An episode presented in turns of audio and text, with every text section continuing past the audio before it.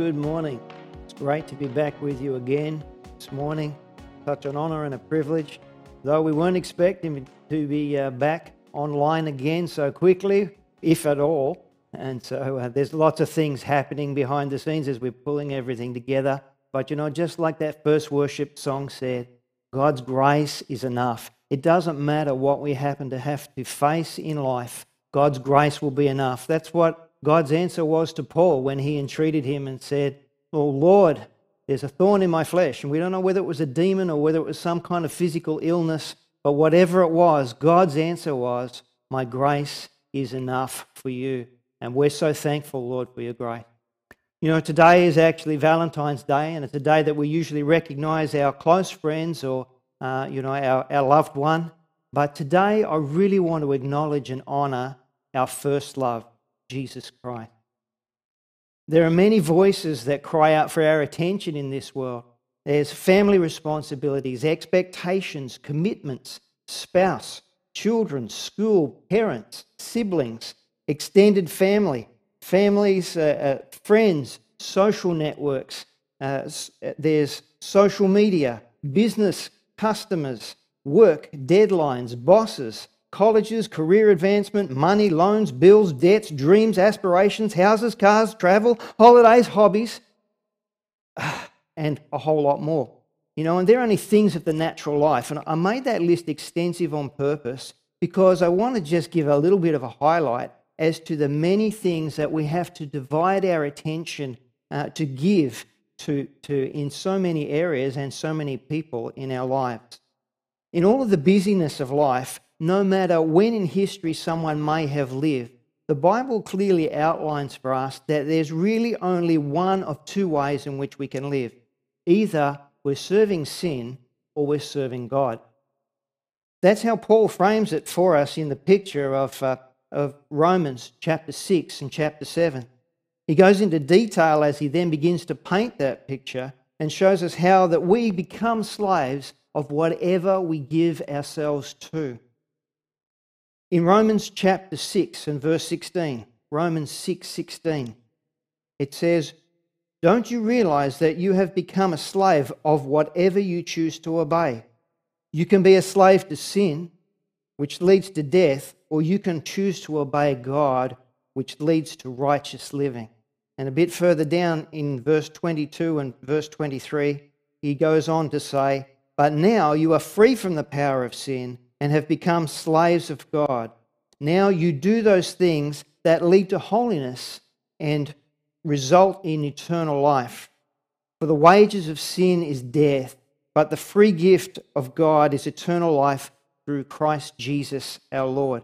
And Paul's wrestling with this whole concept of sin and death and, and slavery to those things. And going over the page into chapter 7, verses 24, and just the beginning of verse uh, 25, he says, Oh, what a miserable person I am. Who will free me from this life dominated by sin and death?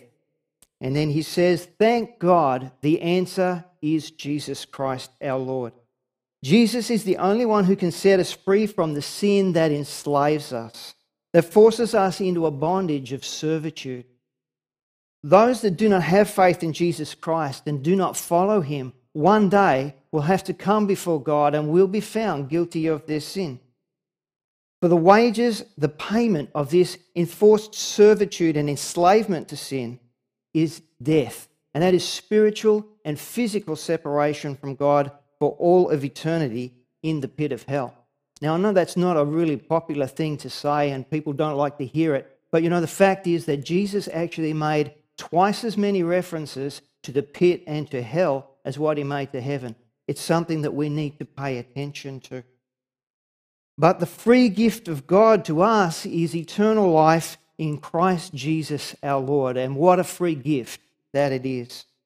By faith in his sacrifice is the only way that we can come to know God and to be right with him.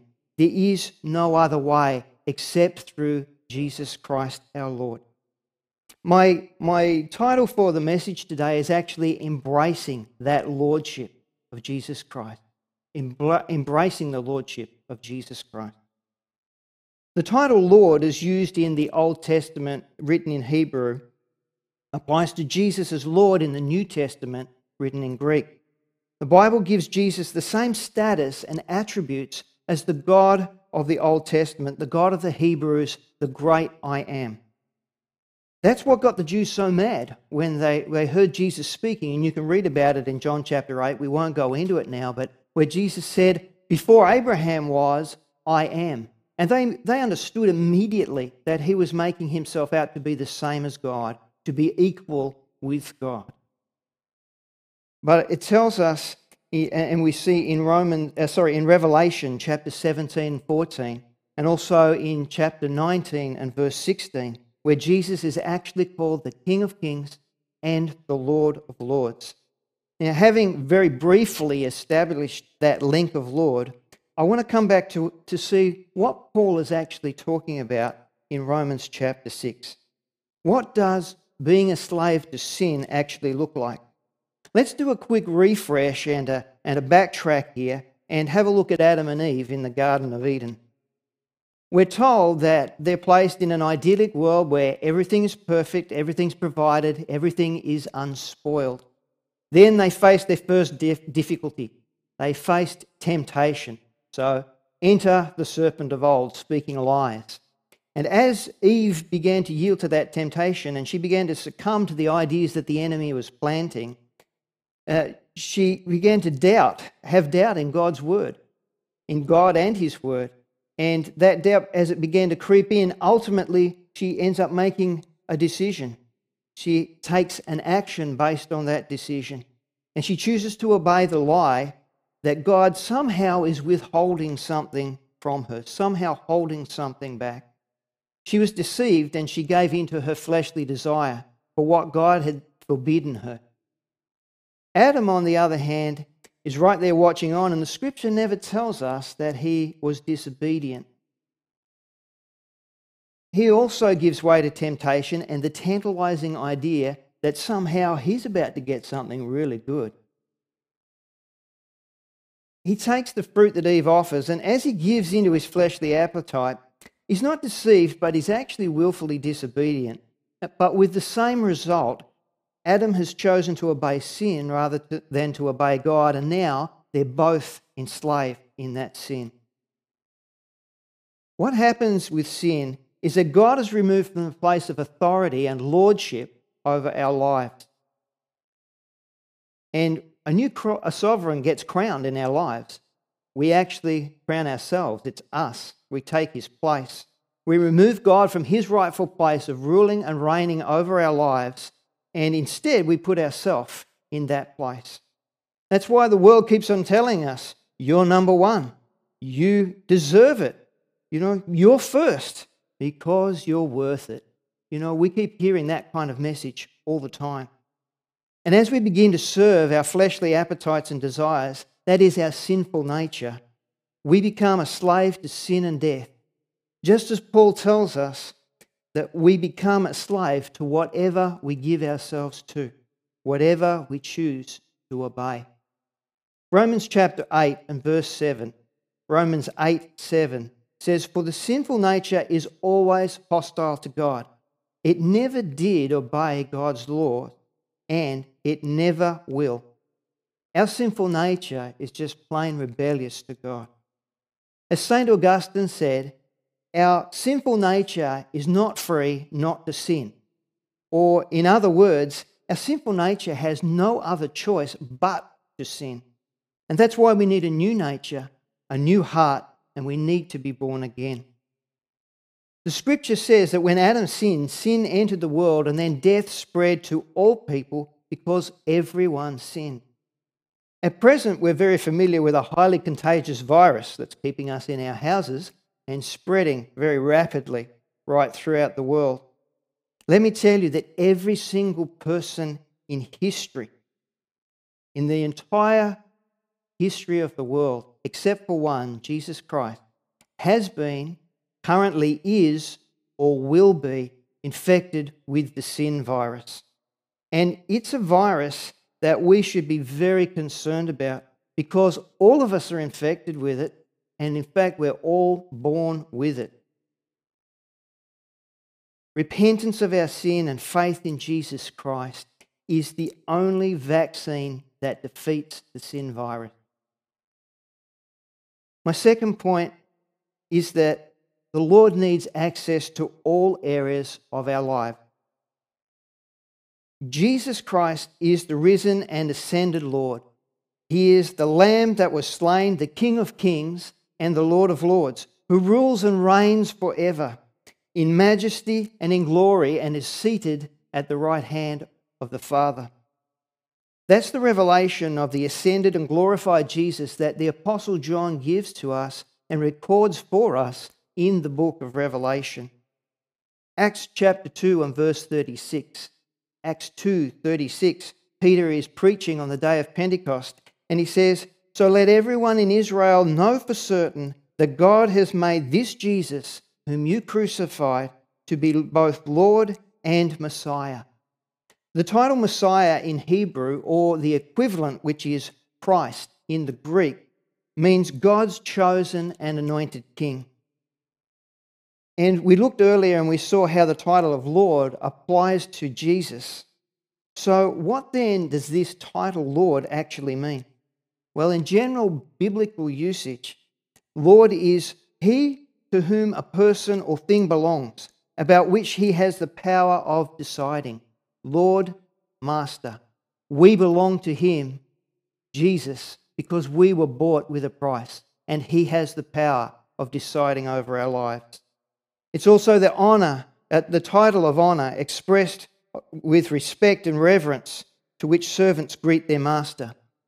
In the state, it's the sovereign, the king, the prince, the chief, the Roman emperor. Lord is the title given to God the Messiah, Jesus Christ, the King of kings and the Lord of lords. Jesus is the one that we confess as Lord.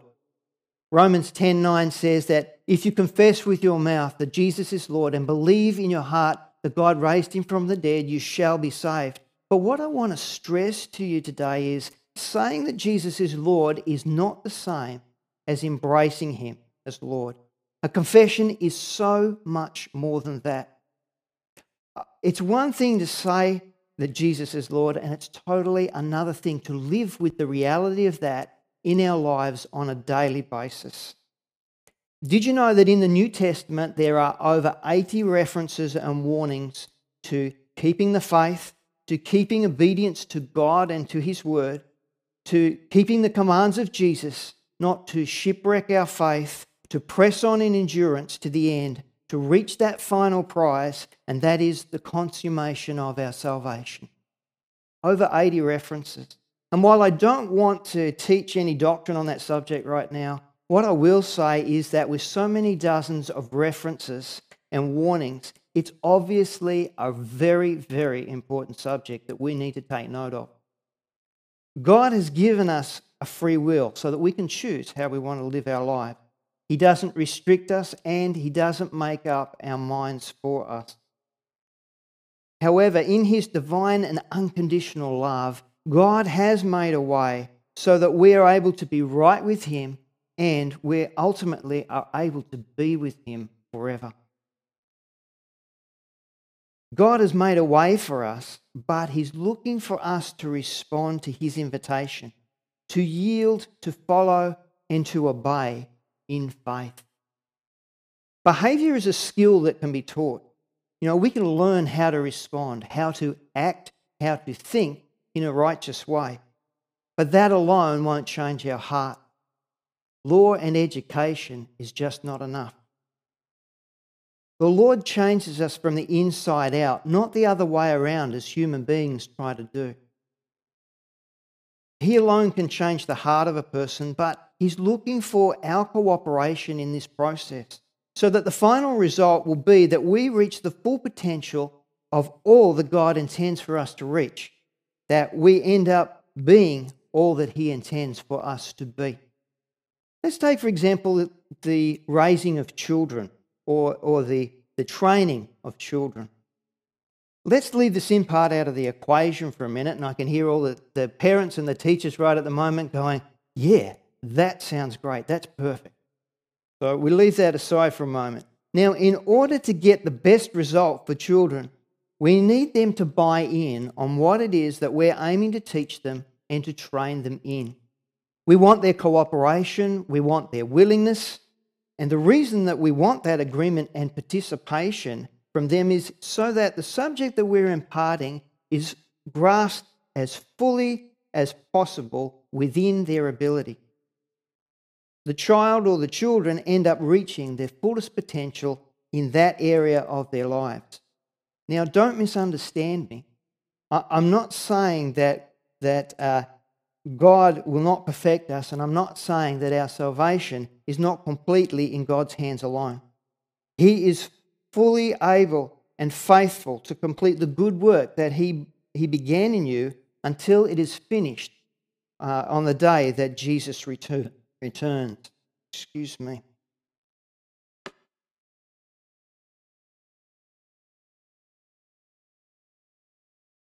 But the scripture is clear. Excuse me again. The scripture is clear in saying that our works will be tested by fire. That is, that the things that we choose to do are going to be tested by fire.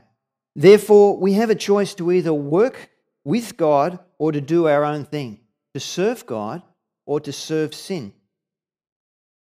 We have put in place this we have put in place this process of developing we, sorry we have an input in this process of being able to, to develop a godly character. That god himself will one day perfect. However he needs us to give access in all areas of our lives. As we embrace the lordship of jesus christ and we follow the leading of the spirit with all of our heart and that's what the scripture says those who follow the Spirit of God, those are the sons of God. As we do that, we will grow up and we will be matured in the Lord, measuring up to the full and complete standard Christ. And the promise is that one day we will see him because we will be like he is. My third point is who are you choosing to serve and obey? Is it sin or is it the Son? In ancient Rome, the test, the classic test of a Christian's faith was to force him or her on pain of death to swear by the emperor and to offer incense to his images or to sacrifice to the god. Polycarp, for example, was a bishop or an elder of the church of Smyrna. Now, I'll spell that for you because it's difficult to pronounce. It's S M Y R N A, Smyrna, I think and it's a Greek city that was situated on the Aegean coast and which lies today under the modern city of Izmir in Turkey. And in the mid second century account of the martyrdom of Polycarp, officials begged Polycarp to say that Jesus is Lord and to offer incense to save his life. But he refused. Later in the arena, the governor came, uh, came and asked him to swear an oath by the luck of Caesar, and he refused. And although he was apparently eager to meet his death, beast fighting had been declared closed for the day, and so he was burnt alive instead. Aren't you glad that we don't have beast fighting and burning at the stake any longer? The first Christians and disciples of Jesus Christ knew what it was to fully embrace his lordship. No compromise. Jesus is Lord. There is no other, and I serve no other. I want to say that as we get closer and closer to the return of Jesus, we're going to be faced with a greater and greater challenge, and perhaps many challenges, to our faith and to the lordship of Jesus in our lives. There's a cost to closely following the Lord, but there always has been a cost involved in that. But there's a greater price to pay in not acknowledging and embracing the King of Kings and the Lord of Lords. We're constantly bombarded with what the world thinks on every subject as they press us to conform to their ways. And even though we don't seek to offend people in any way, we must speak the truth in love. Obeying God first and never allowing the gospel to be stripped of its truth and of its power. As Christians, we have many choices about a great number of things in our lives, both spiritual and natural. But how often do we stop to ask, uh, ask ourselves if what am I, is what I'm, I am doing or what I am saying biblical? Or am I living my life according to a biblical pattern? Or how often do we ask ourselves, what does God think about this or about that in my life? Is G- if Jesus is Lord of our lives, what happened to if the Lord wills, I will do this or I will do that, if the Lord will? That's what we read about in James chapter 4 and verse 5. Remember, we are not our own. We were bought with a price. And Jesus purchased our freedom from sin and death, and he paid a very high price for it. There's an old axiom that says if Jesus isn't Lord of all, then Jesus isn't Lord at all. Now, I want you to think about that for a moment. God declares Jesus as the King of Kings and the Lord of Lords. By that very definition, there can be no other who is greater and no other that is higher. No one. And as a believer, you belong to Him. He has the right of decision over your life. The question is are you going to embrace that lordship or are you going to do your own thing? There's only two ways. And the further we go down this track, the more imperative it becomes that we make that clear decision and not try and straddle both paths until such time as we can no, longer keep one foot on either side. 1 Corinthians chapter 1 verses 4 to 9. 1 Corinthians chapter 1 verses 4 to 9. And Paul's actually speaking to the Corinthian church in his opening address. And as he does so, I think it speaks something to us as well. I always thank my God for you and for the gracious gifts he has given you now that you belong to Christ Jesus. Through him, God has enriched your church in every way with all of your eloquent words and all of your knowledge. This confirms what I told you about Christ is true.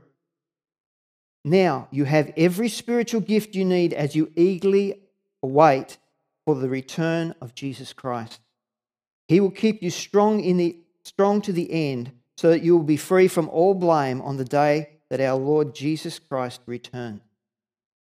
God will do this for he is faithful to do what he says, and he has invited you into partnership with his Son, Jesus Christ our Lord.